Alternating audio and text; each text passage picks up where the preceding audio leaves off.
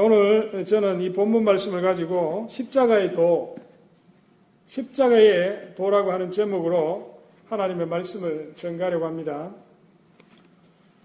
제가 한국에 있을 때에 음, 직장 생활을 하다 보니까 직장인들의 가장 큰 고민이 아침이 되면은 오늘 점심은 누구하고 어디 가서 먹을 것인가 그게 가장 큰 고민 중에 하나입니다. 괜히 이렇게 약속이 없으면 마음이 불안해지고 마치 내가 사회에서 왕따를 당하는 사람처럼 그렇게 느껴지기 때문에 대개 보면 직장인들은 일주일 전심 약속은 다 미리 다 이렇게 해놓고 달력에 보면 전심 약속이 다 되어 있습니다. 그런데 제가 가던 그 식당 중에 하나가 을지로에 가면 을지로 사가에 가면은 그 건물 빌딩 걸 가운데 낡은 한옥이 하나 있습니다. 근데 그 한옥을 개조해가지고 식당으로 사용하는 곳이 있었는데 그 가게 이름이 하동관입니다. 하동관. 하동관이라고 하는 아, 그 곰탕집이 하나 있습니다. 그 곰탕집이 생긴 지 한 70년 된 한국에서는 정말 전통과 유래가 있는 그런 곰탕집이에요. 3대에 걸쳐서 그것이 이어받아가지고 지금 이제 그 4대째 그 딸이 어머니로부터 어 이제 그 가게를 인수받기 위해서 배우고 있는 지금 그런 집입니다. 그런데 그 집에 가면은 메뉴가 딱 두 가지밖에 없습니다. 곰탕, 수육. 딱 두 가지밖에 없습니다. 고민할 게 없습니다. 곰탕, 수육입니다. 그리고 나오는 참도 그 곰탕에 김치 하나밖에 없습니다. 김치하고 그 다음에 깍두기. 그런데 김치하고 깍두기는 리필이 언제든지 가능합니다. 세 개, 네 개 계속 먹어도 됩니다. 그런데 그 곰탕집에 손님들이 끊어지지가 않아요. 전직 대통령들도 청와대에서 있을 때에 밑에 직원을 시켜서 배달해서 먹을 정도로 그 집의 음식이 그 유명합니다. 그리고 대기업의 총수들도 그 음식을 자주 먹었다 그럽니다. 제가 가서 그 음식을 먹어보니까 그 음식에 깊은 맛이 있습니다. 그 곰탕의 국물이 깊은 맛이 있어가지고 여러 번 가도 그 맛이 질리지가 않은 거예요. 그런데 그 비결이 무엇인가 하니까 엄선된 한우 고기만 사용합니다. 그 하동간에서 거래하는 그 농가가 있습니다. 그 집에서 나는 소만 그 곰탕으로 사용하는 거예요. 그리고 다른 무슨 이런 냄새를 제거하는데 뭐, 뭐 마늘도 넣고 뭐 이런 걸 많이 하잖아요. 근데 그 집에는 일절 그런 걸 잘 사용하지 않습니다. 오로지 좋은 고기로 그 곡물을 우려내 가지고 그것을 가지고 장사를 합니다. 그런데 아침 7시부터 오후 4시 반까지 장사를 하고 저녁 장사를 안 합니다. 그래서 준비한 음식 재료가 끝이 나면은 언제든지 4시 반 전이라도 문을 닫습니다. 이분이 그거를 통해서 어, 돈을 많이 벌었어요. 돈을 많이 벌어가지고 요즘은 보니까 사회사업도 많이 하시더라고요.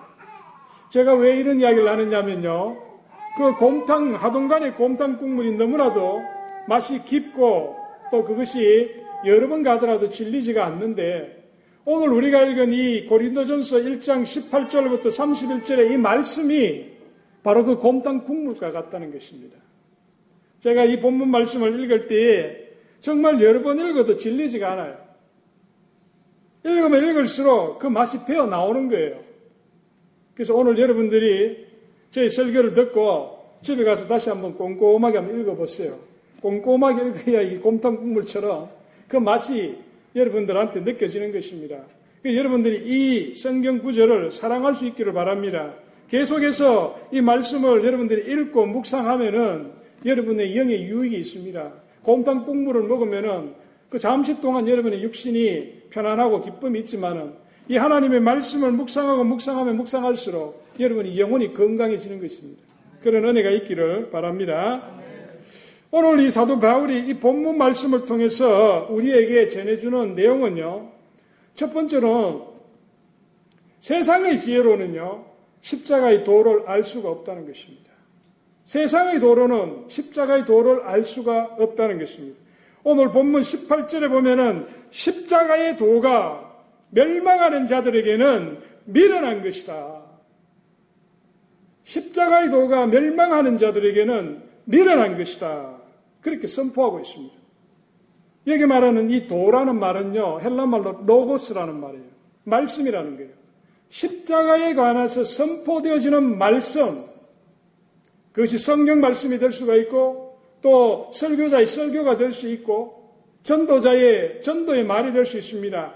십자가 복음에 관해서 선포되어는 말씀이 멸망받는 자들에게는 그것이 미련하게 보인다는 것입니다. 이 멸망받는 자들은 누구를 가리킵니까? 예수 그리스도를 믿지 아니하는 유대인들과 그리고 이방인들을 두고 하는 말입니다. 세상 사람들을 두고 하는 말입니다. 세상 사람들이 보기에는 이 십자가의 도는 십자가에 관한 선포되는 말씀은 미련하고 어리석게 보인다는 것입니다. 이 21절 한번 보시오. 21절에 보면은 이렇게 기록하고 있습니다. 하나님의 지혜에 있어서는 이 세상이 자기 지혜로 하나님을 알지 못한다 그랬습니다. 이 세상의 지혜를 가진 사람은요, 하나님의 이 십자가의 도를 들어도 그것이 미련하게 보이고 어리석게 보이기 때문에 그것을 믿을 수가 없는 거예요. 그리고 23절에도 보면 십자가에 못 박힌 그리스도는 유대인들에게는 그리끼는 것이요. 그리고 이방인에게는 미련한 것이다. 미련한 것이다.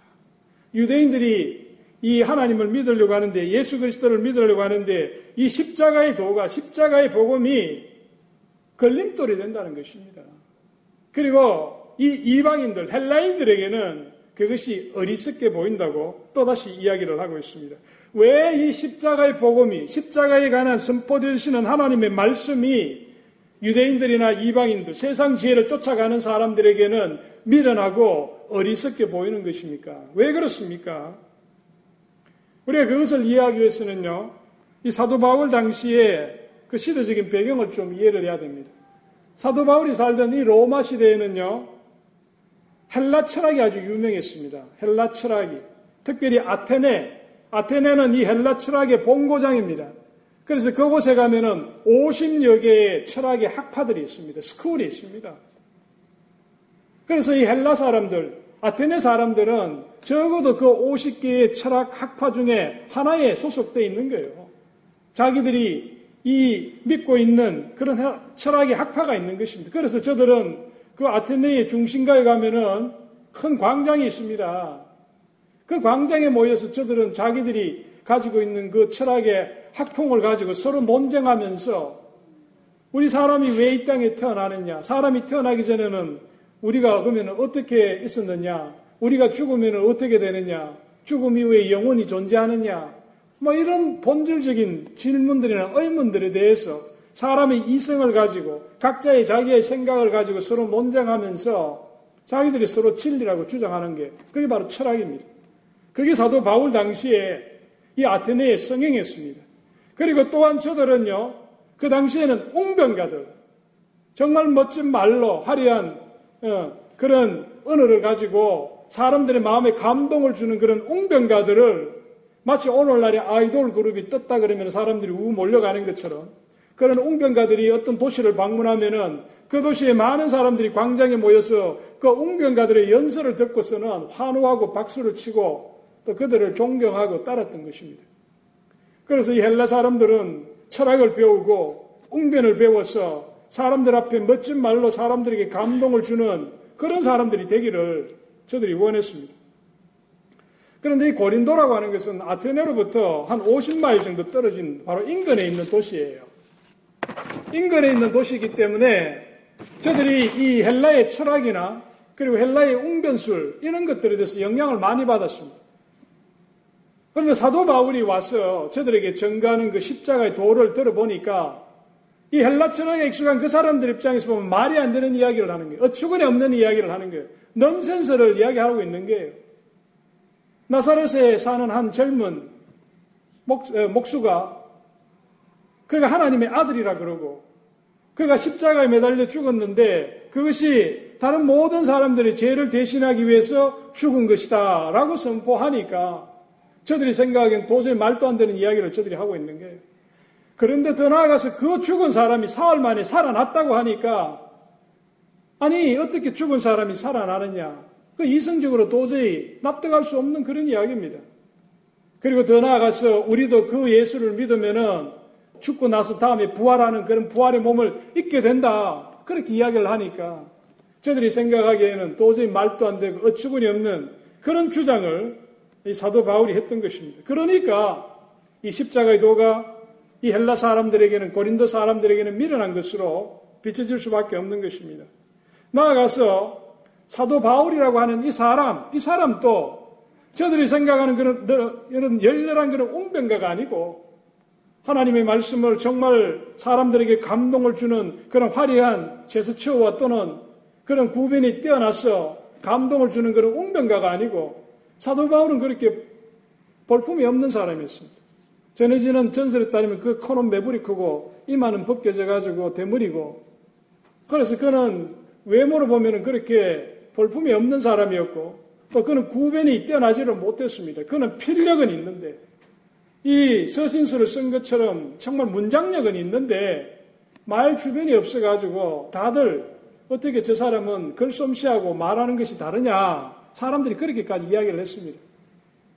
그 사도 바울이 지금 와서 십자가의 도를 전가하는데 그 전하는 복음의 내용도 저들이 보기에는 어리석고 미련한 것이고 그 말씀을 전가하는 사도 바울도 보기에 참 볼품없는 사람이 말하는 것도 주변 머리도 없고 그런 사람이 복음을 전가하고 있으니까 이 헬라 사람들이 보기에는 정말 저 어리석고 미련한 사람 전하는 메시지도 어리석고 미련하구나 지금 그렇게 생각했던 것입니다. 오늘날에도요 세상의 지혜를 가진 사람들이 보기에 예수 믿는 저와 여러분들이 정말 미련하고 어리석고 그렇게 비춰질 수가 있습니다. 제가 예수 믿기 전에는 또 그렇게 봤습니다. 교회 다니는 사람들 참 미련하고 어리석다. 일주일 동안 내내 월요일부터 토요일까지 죽으라고 일하고 주일날 가서 좀, 어? 어, 우리 일요일날 되면 어디 가서 가족들하고 놀러 가고 맛있는 거 먹고 여행이나 다니지. 뭘 또 교회 가가지고 거기 가서 뭐, 어? 예배 드리고 하는 참 미련하고 어리석다. 그렇게 생각했습니다. 우리가 이 십자가의 도를 제대로 알기 전까지 세상의 지혜를 쫓아가는 사람들의 공통점이 바로 그것입니다. 예수 그리스도의 십자가 복음이 어리석고 미련하게 그렇게 비춰지는 것입니다. 저는 사실 공부를 많이 했어요. 가방끈이 매우 긴 사람입니다. 예. 저만큼 이렇게 가방끈 긴 사람 저는 잘 보지를 못했어요. 한국에서 그래도 가장 좋은 대학에 제가 공부를 했고요.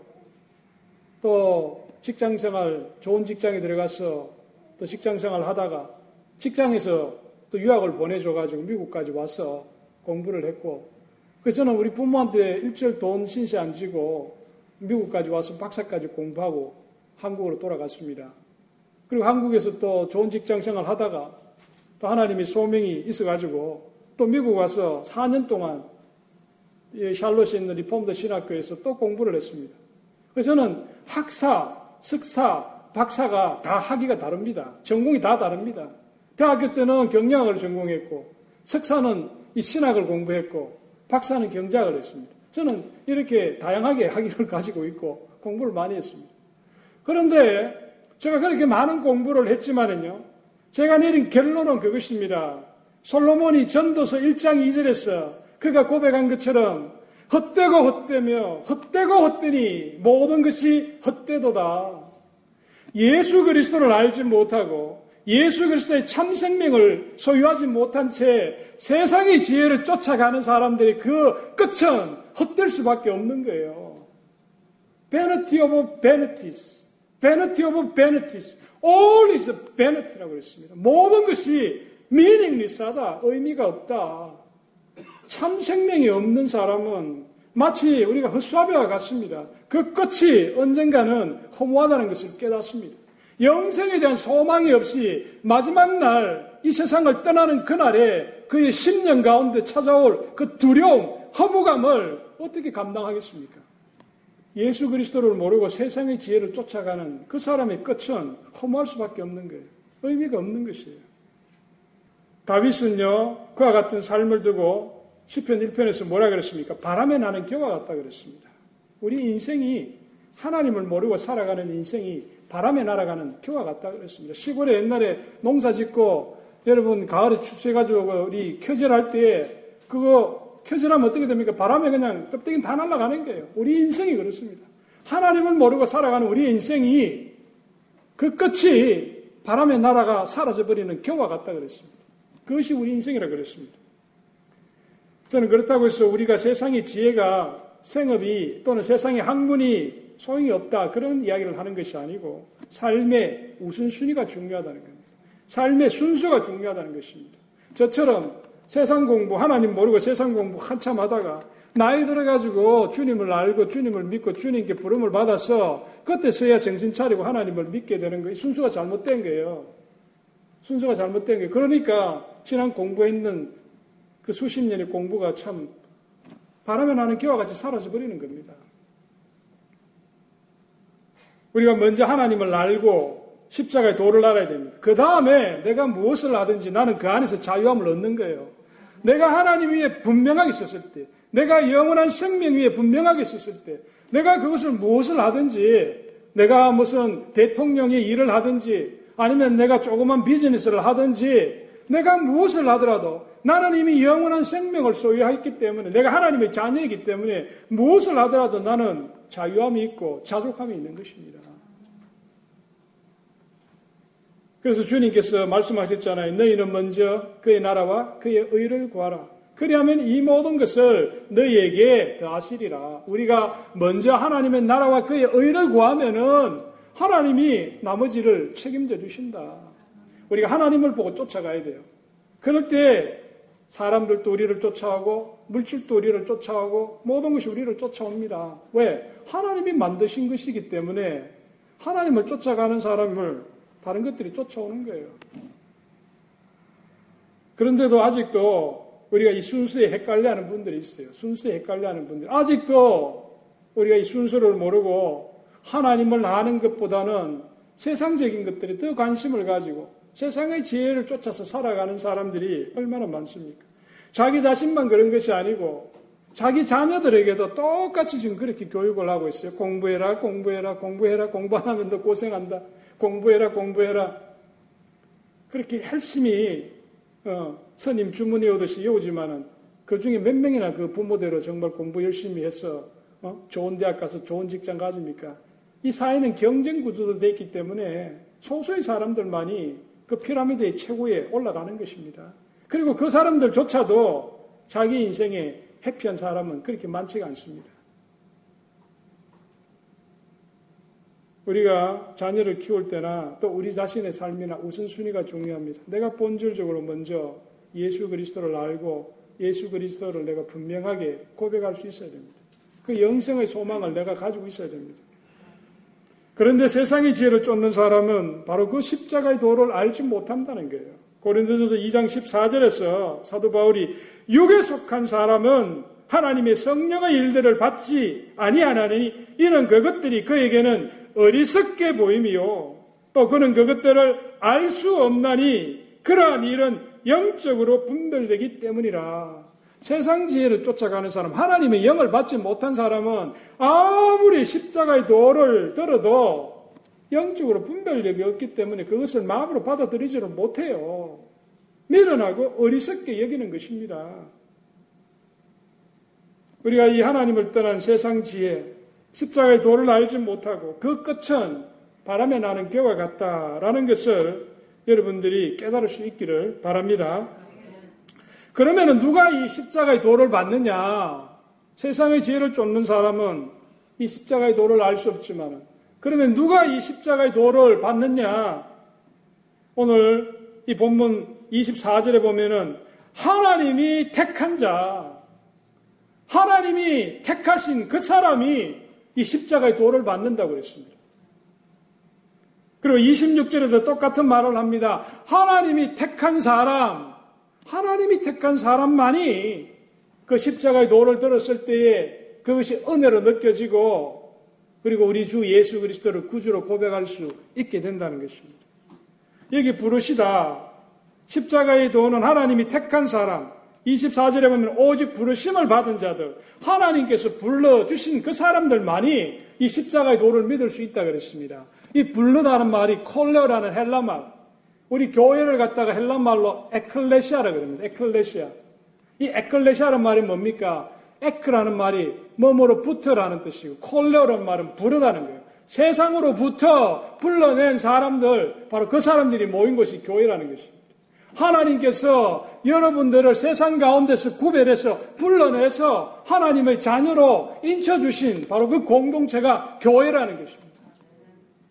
하나님이 불러낸 그 사람이 하나님의 말씀을 들을 때에 아멘 하고 그 말씀을 받아들이는 것이고 그 하나님의 부름을 입지 못한 사람은 아무리 하나님의 말씀을 들어도 어리석고 미련한 짓을 하고 있다. 그렇게 생각하는 것입니다. 우리가 하나님이 창세 전부터 창세 전부터 세상으로부터 구별키로 작정하시고 하나님이 택하신 사람이 바로 저와 여러분입니다. 로마서 8장 우리 30절, 29절하고 30절에 보면은 우리가 너무나도 잘 아는 말씀. 하나님이 미리 아신 자들로 또한 그 아들의 형상을 본받게 하기 위하여 미리 정하셨으니 이는 그로 많은 형제 중에서 마다들이 되게 하려 하심이니라. 미리 정하신 그들을 또한 부르시고 부르신 그들을 또한 의롭다 하시고 의롭다 하신 그들을 또한 영화롭게 하셨느니라. 하나님이 예제하시고 예정하시고 부르시고 의롭다 하시고 또 장차 영화롭게 하실 것이다. 하나님의 약속의 말씀입니다. 하나님이 미리 아셨다 그랬습니다. 우리가 어머니의 태에서 만들어지기 이전에 이미 우리를 미리 아셨다. 미리 아신다는 말이 하나님께서는 과거와 현재와 미래를 다 아시는 분이니까 어, 저 사람이 태어나면은 요러 요렇게 살아가지고 선한 일을 얼만큼 하고 악한 일을 얼마 하니까 저 사람은 저 사람보다 더 선한 일을 많이 하니까 내가 요 사람을 구원해야 되겠다, 택해야 되겠다. 그게 아닙니다, 여러분. 하나님이 미리 아셨다라고 하는 이 알다라는 말은 하나님이 이 사람을 사랑하기로 했다는 겁니다. 그 사람의 행실에 관계없이 하나님이 먼저 그분을 사랑하기로 했다. 하나님이 야곱을 사랑하고 에서를 미워했다. 하나님이 그 어머니의 태 속에서 저들이 태어나기도 전에 먼저 야곱을 사랑했다는 것이 이유가 없습니다.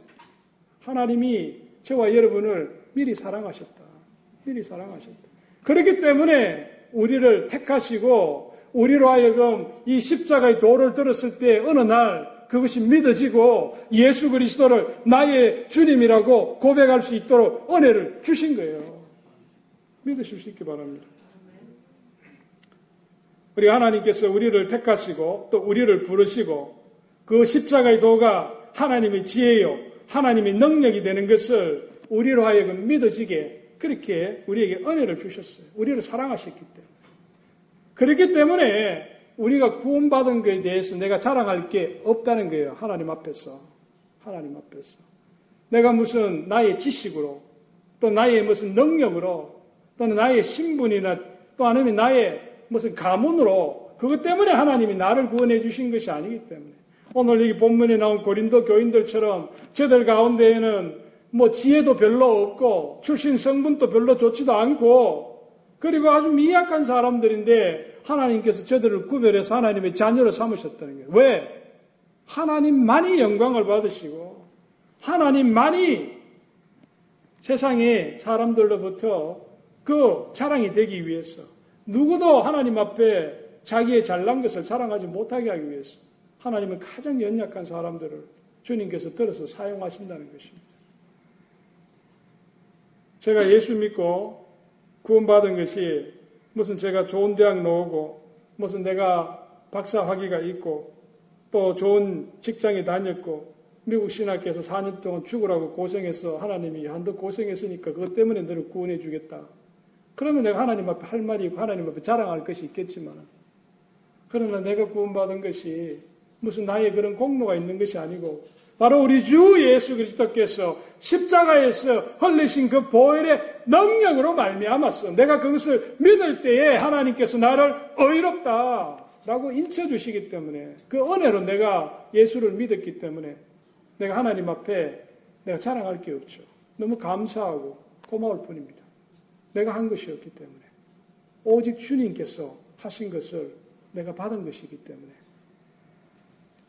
여러분들이 저와 같이 이런 하나님의 은혜를 하나님의 은혜로 예수 그리스도의 십자가 사랑을 믿게 된 것을 우리가 하나님 앞에서 늘 감사하고 늘 겸손하게 또 하나님을 섬길 수 있는 저와 여러분이 될 수 있기를 바랍니다. 그리고 마지막으로 우리 십자가의 도는요, 우리를 구원하시는 하나님의 능력이십니다. 어, 십자가는 우리를 구원하는 하나님의 능력이 됩니다. 오늘 18절에 보면 십자가의 도가 구원받는 우리에게는 하나님의 능력이라 그랬습니다. 구원받는입니다. 구원받은이 아니고 우리의 구원은 현재 진행형입니다. 십자가의 도가 구원받는 우리에게는 하나님의 능력이라고 그러셨고 또 21절에도 보면 하나님께서 전도에 미련한 것으로 믿는 자들을 구원하시기를 기뻐하셨도다. 구원하시기를 기뻐하셨도다. 또 23절과 24절에도 십자가에 못 박힌 그리스도는 하나님의 능력이요. 그리고 하나님의 지혜라 그랬습니다. 그래서 예수 그리스도의 이 십자가의 복음은 우리를 구원케 하는 능력이 있다고 오늘 본문에서 분명히 말씀하고 있습니다. 그리고 30절에도 보면은 예수는 하나님으로부터 나와서 우리에게 지혜와 의로움과 거룩함과 구원이 되셨다. 세상 사람들이 보기에는 이 십자가의 복음이 미련하고 어리석은 것이지만은 우리 믿는 사람에게는 그것이 구원에 이르게 하는 하나님의 파워다. 능력이다. 두나미스 파워다. 폭발적인 그런 하나님의 능력이 바로 이 십자가의 복음에서 나온다는 것입니다. 우리가 이 십자가의 능력을 통해서 구원을 받으려면 그것이 우리에게 예수가 우리의 지혜가 되어야 됩니다. 지혜, wisdom, 지혜. 이 말씀을 우리가 잘 알아야 돼요. 예수가 우리의 지혜가 되는 것이 우리의 믿음의 시작입니다.